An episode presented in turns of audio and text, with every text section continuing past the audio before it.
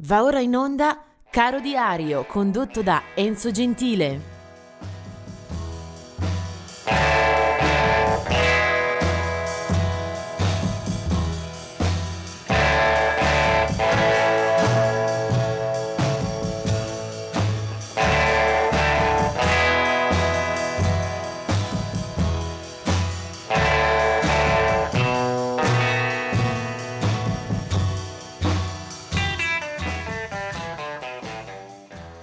E questo è il 17 di marzo, ben ritrovati all'ascolto.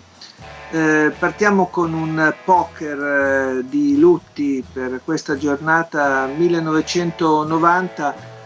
Ci lascia Rick Gretsch, è stato un bassista molto quotato che abbiamo apprezzato in formazioni come Traffic, Blind Fate, eh, Family negli Air Force di Ginger Baker, eh, un eh, polistrumentista eh, cresciuto in, sulla scena britannica e poi morto a Leicester nel 1990 per eh, problemi legati all'alcolismo.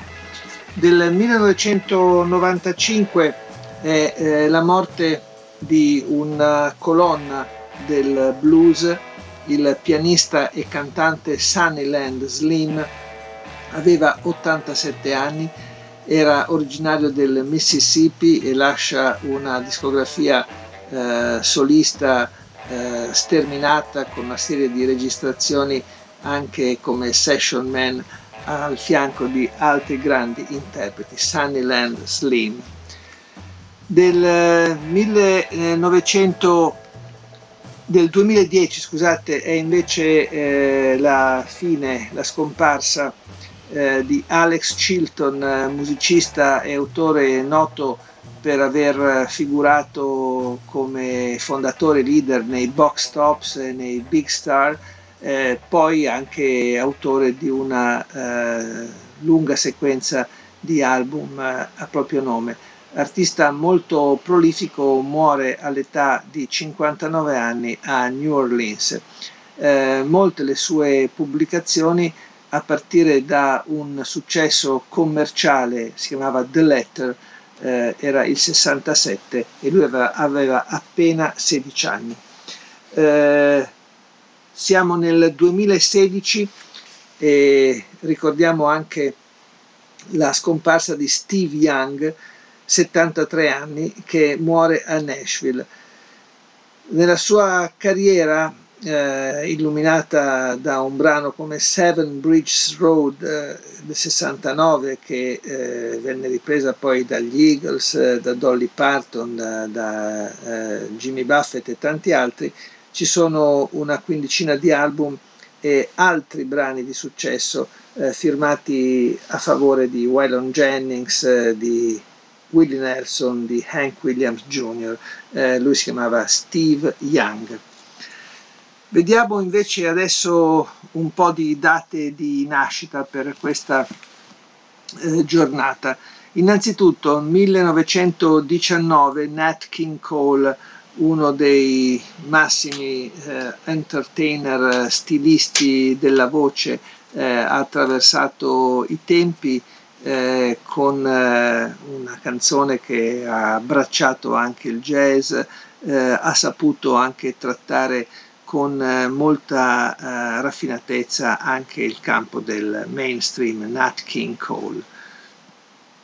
Del 1941 era Paul Kantner, eh, che ho amato moltissimo come leader e come fondatore dei Jefferson Airplane e poi per i progetti della grande famiglia californiana di San Francisco insieme a quella che era sua moglie Grace Leak e ai tanti amici della West Coast.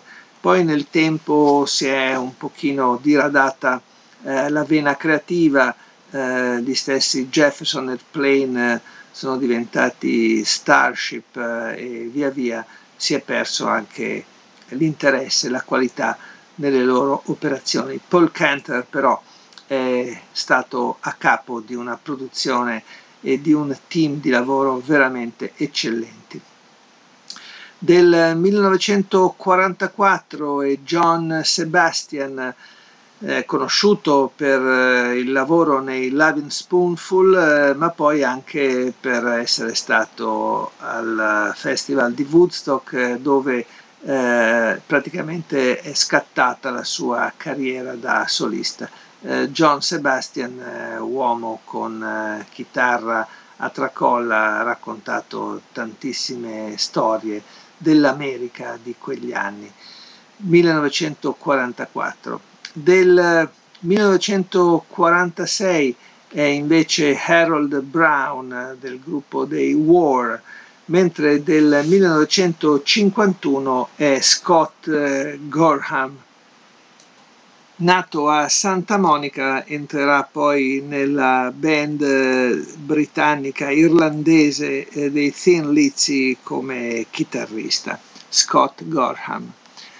Eh, del 1959 è Mike Lindup dei Level 42, eh, mentre del 1966 è Shabba Ranks. Del 1972 Melissa auf der Moor delle Hall, eh, il gruppo eh, tra grunge e dintorni, e del 1990 è Hosier, un uh, cantautore, un artista che ha avuto un successo bruciante con il suo esordio per poi eh, lasciare sicuramente sospesa la sua carriera. L'inquadratura principale di oggi eh, va invece a un gruppo, gli Smashing Pumpkins, eh, di cui è leader e fondatore Billy Corgan, che nasce nel 1967.